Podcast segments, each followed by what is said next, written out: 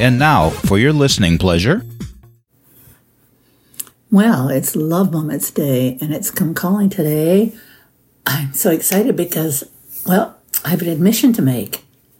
I'm sharing with you today love from unexpected sources.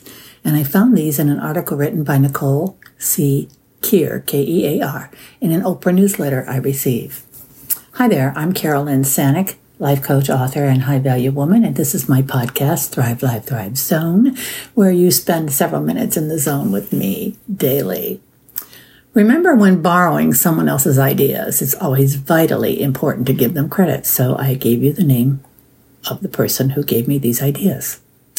One of Kear's thoughts was that about the toddler, and I'm sure we've almost all had this experience, who gives you that sticky sucker with sticky fingers because they want to share it with you.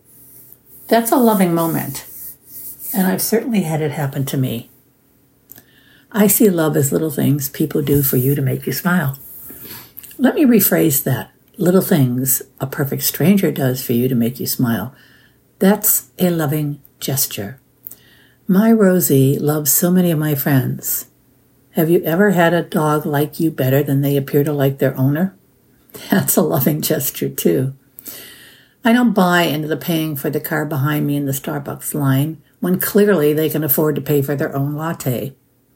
But I do buy into generosity at different times or at the right time in your heart. And boy, does my love meter hit its highest levels when I see someone pay for someone else's groceries at a big box store or in the local grocery store. Loving gestures show other people you have love in every pore in your body. And it feels so good to make someone else feel that love.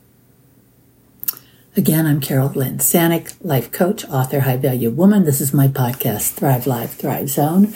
Thank you so much for listening and being in the zone with me today. And that is a wrap.